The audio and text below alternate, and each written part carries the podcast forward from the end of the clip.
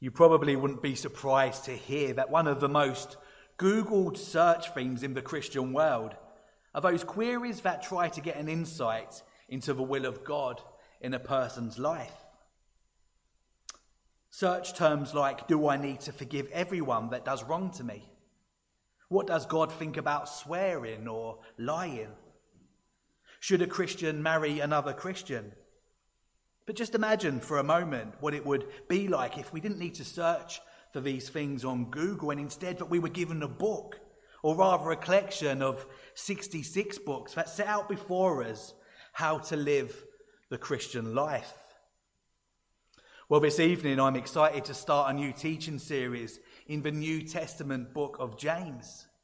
Because James is a book of the Bible that is jam packed full of advice and wisdom for the Christian. So please turn with me now to our book this evening, the book of James. If you have a church Bible, then it starts on page 1011.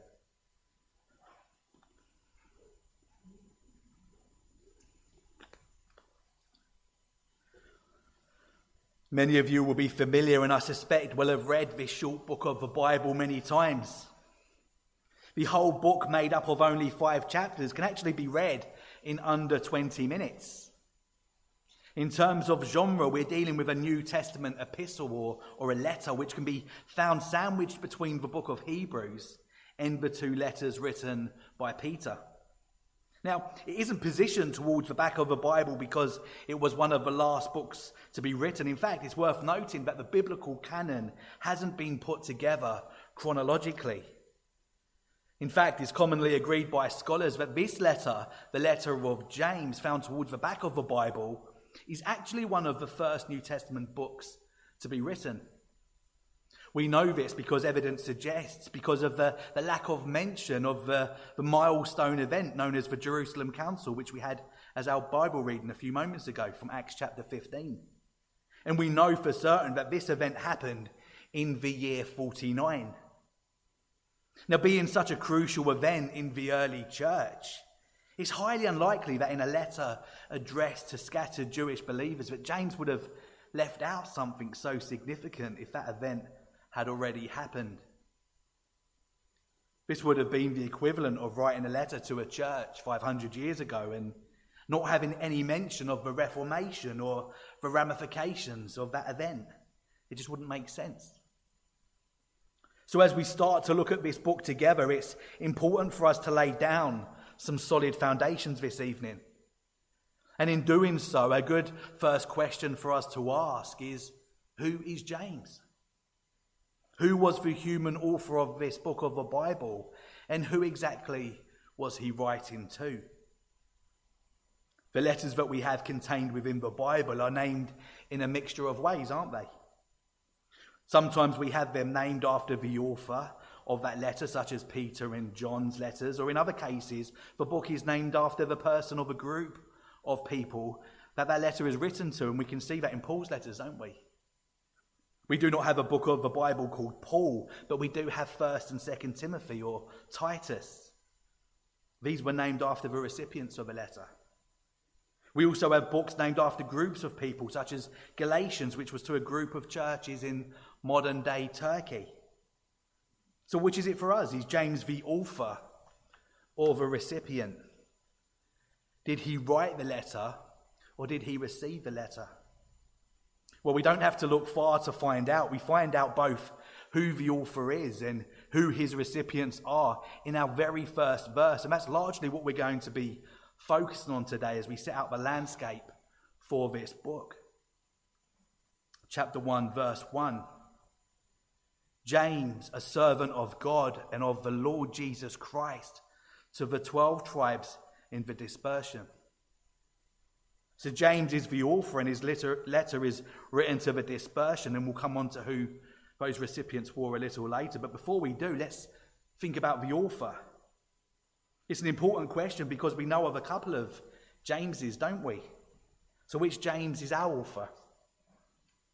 On first look, there are two candidates that may spring to mind. Maybe our minds go to James, the son of Zebedee. He, of course, is the brother of the Apostle John, the disciple that Jesus loved.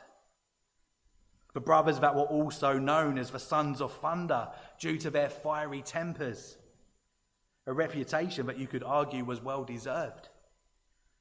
You may remember the time when the disciples were facing some opposition from a local village, and the brothers, James and John, asked Jesus if they should call down fire from heaven to destroy them all.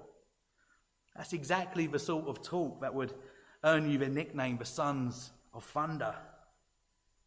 But if you dig a little deeper, you'll see that this hot headed apostle has to be ruled out from writing this book. Very early on, you remember that in Acts chapter 12, we're told of how the apostle James was killed by the sword of Herod. So this eliminates him from having been our author purely based on the fact that he wasn't alive.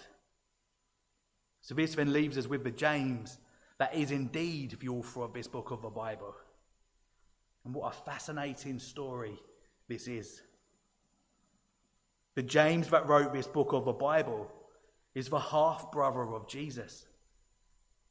He is a half brother, of course, because they share the same mother in Mary. However, Jesus was conceived of the Spirit, and James was conceived by Joseph.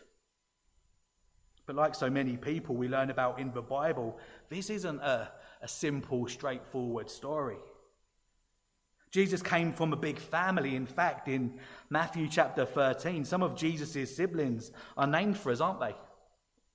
We have James, Joseph, Simon, and Jude, and there is mention of his sisters, plural. So he had at least six siblings.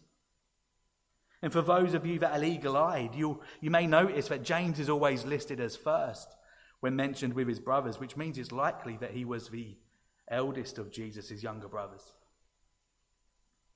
And being older, of course, means that he had more time to, to hold a front row seat to observe the life of Jesus.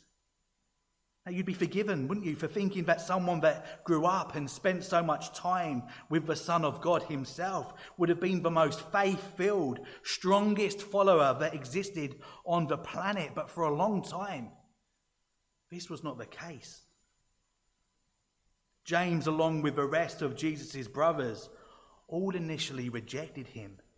For we are told in Scripture, not even his brothers believed in him. Even during Christ's ministry, after nearly three years of miracles and teaching, not to mention living a perfect life, James, his half brother, remained a skeptic. Imagine that. How can it be that you can be so close to the truth and yet miss something so obvious? This may resonate with us in our lives today wives or husbands, sons or daughters, brothers or sisters, and, and close friends, born again and transformed into a new person, a whole new personality, new affections, a committed life indwelt by the Holy Spirit bearing fruit. And yet it's possible. And sometimes the case that those that are closest to seeing this testimony of God's grace right before their very eyes miss it. And they continue to have scowls on their eyes. It may be true here at South Street also. There could be some that have been attending this church for months or years. They've heard hundreds of sermons, seen the Lord answer countless prayers, and yet they too could remain outside. How sad and devastating this is. In the Lord's providence, through his word, we get a glimpse of the penny finally dropping for James, our author. In 1 Corinthians chapter 15 verse 7, Paul names James as one to whom Jesus appeared after his resurrection. Seeing his previously dead brother walking and talking, the lights suddenly come on.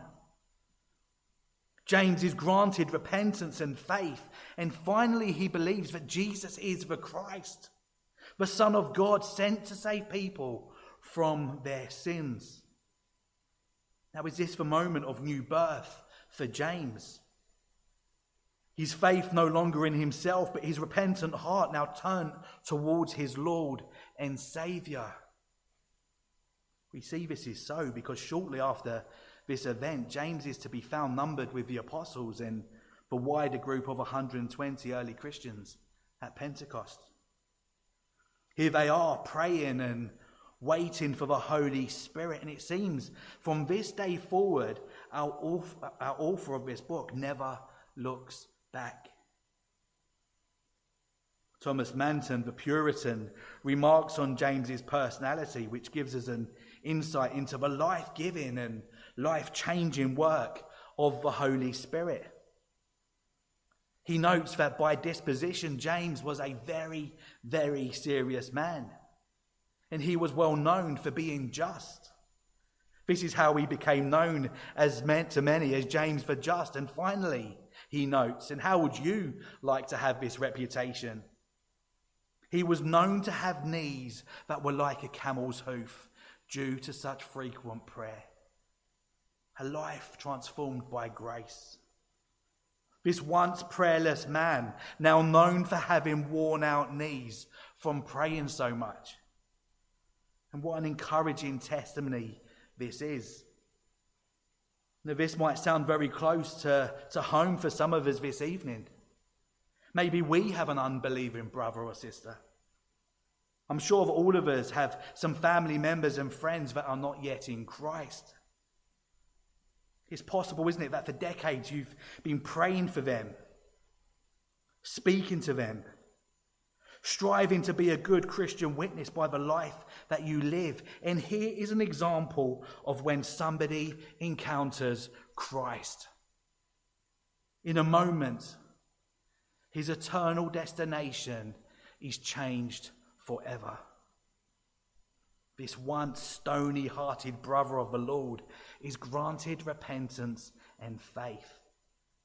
Now just look at how God goes on to use him. It's less than 10 years later.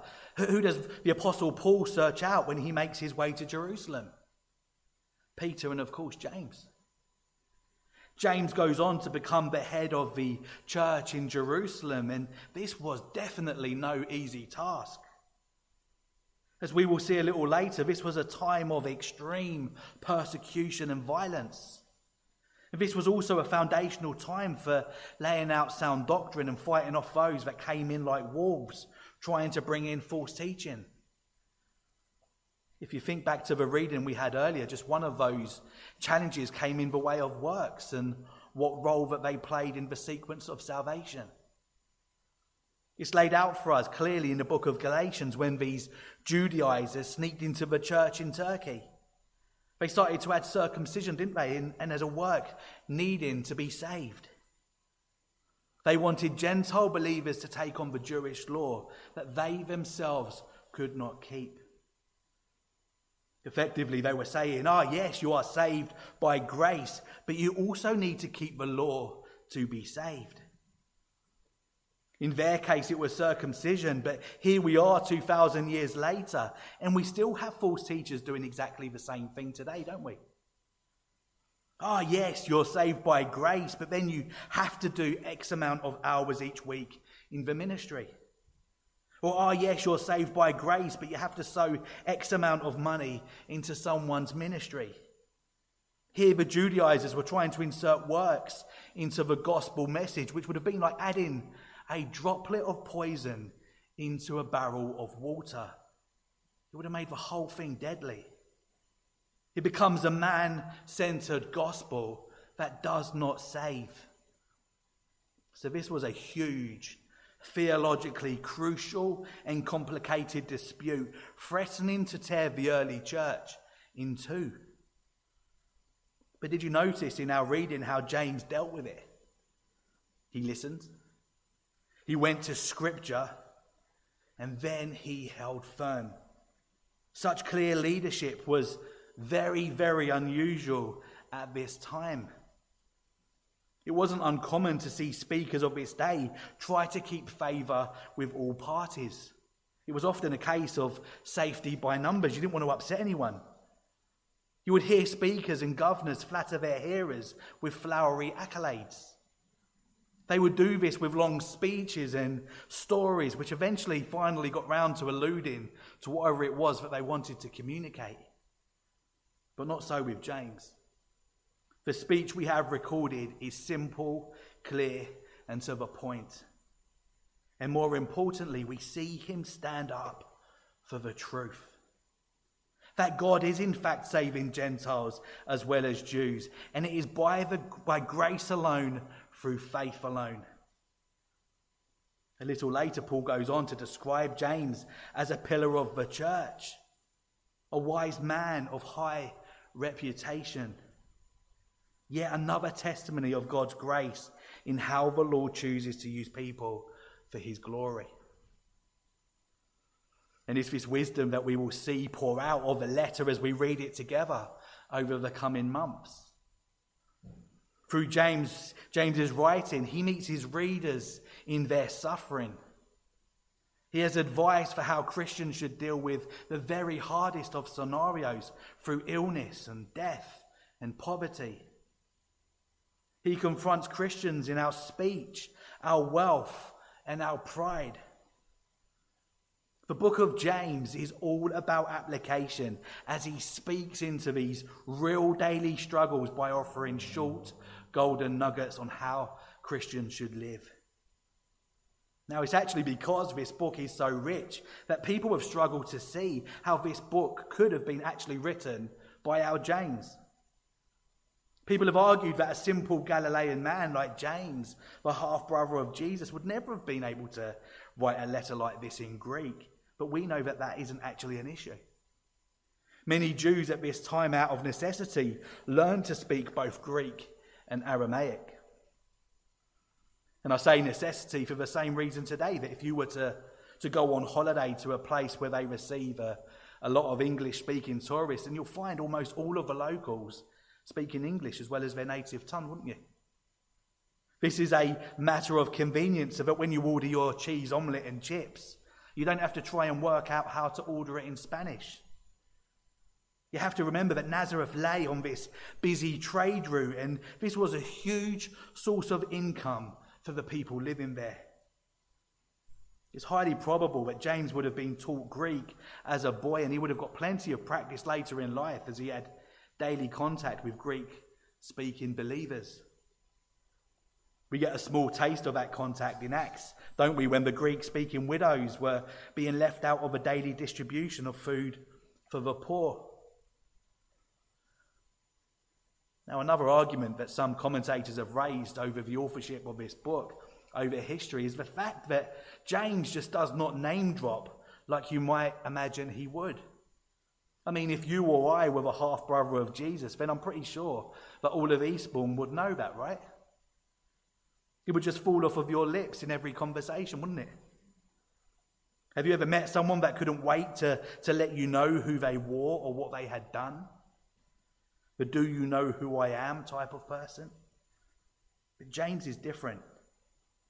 Just like Paul, he recognizes that knowing Jesus according to the flesh holds no lasting value. It's why you hear why you will hear us say time and time again that salvation doesn't just come from knowing some stories about Jesus from the Bible. Salvation doesn't come from knowing about him. Salvation comes by being known by him and by being found in Christ. Remember when Jesus said, Who is my mother and who are my brothers? And stretching out his hands towards his disciples, he said, Here are my mother and my brothers, for whoever does the will of my Father in heaven is my brother and sister and mother. There's also the point that James was so well known as the head of the church in Jerusalem but he didn't need to go around telling everyone who he was and who he was related to. You know that truly important people don't need to do that, do they? People already know.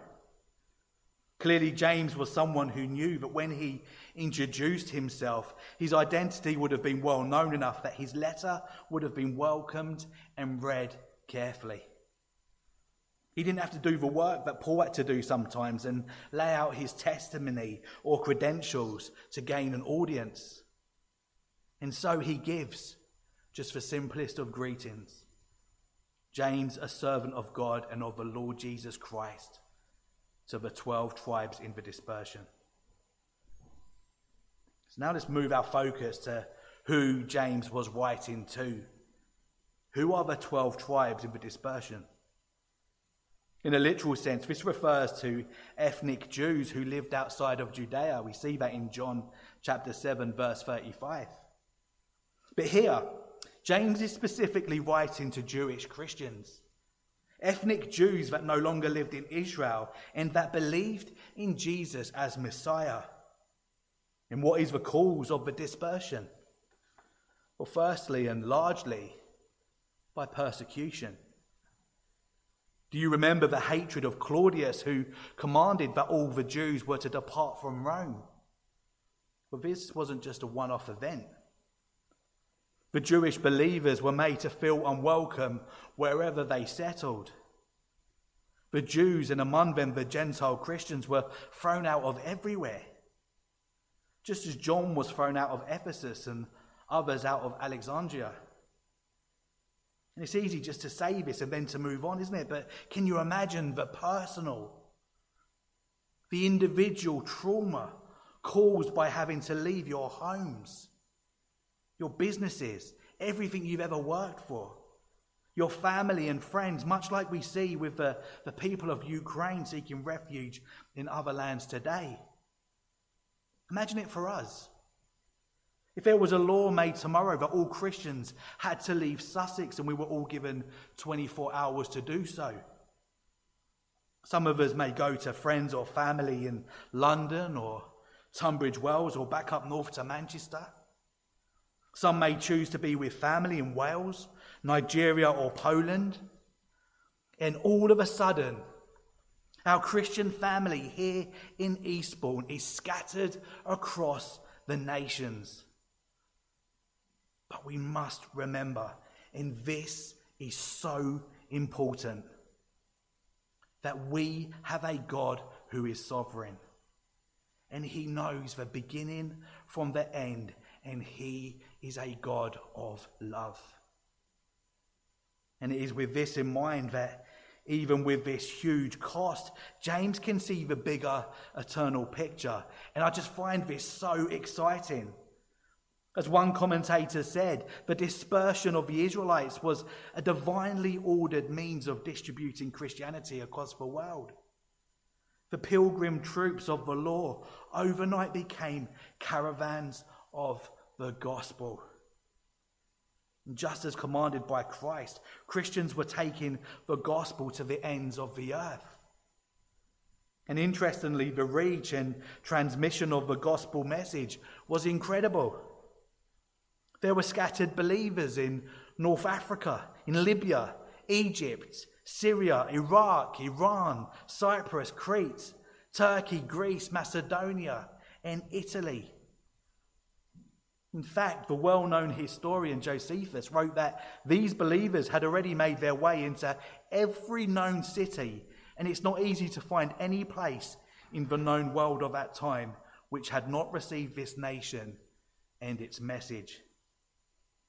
Clearly, this was a tough, tough, but exciting time to be a Christian.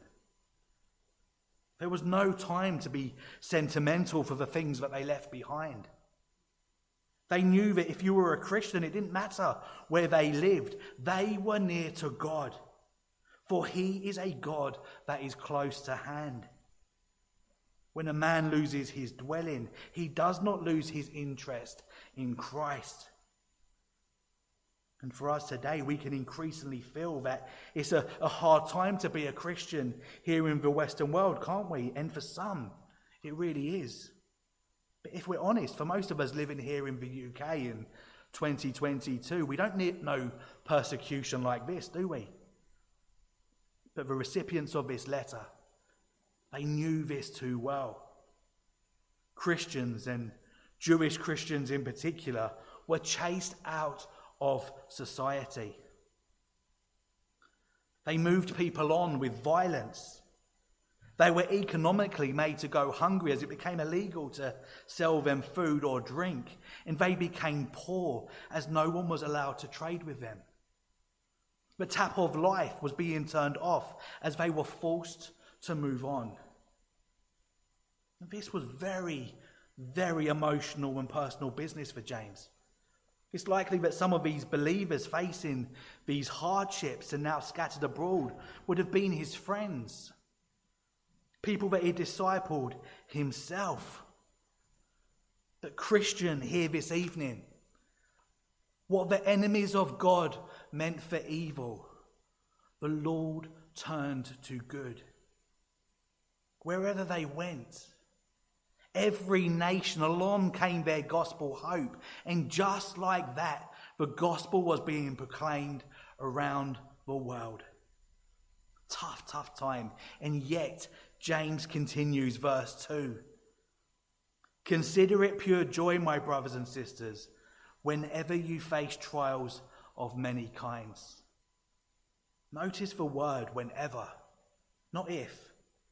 Not if you face trials of many kinds, whenever you face trials of many kinds.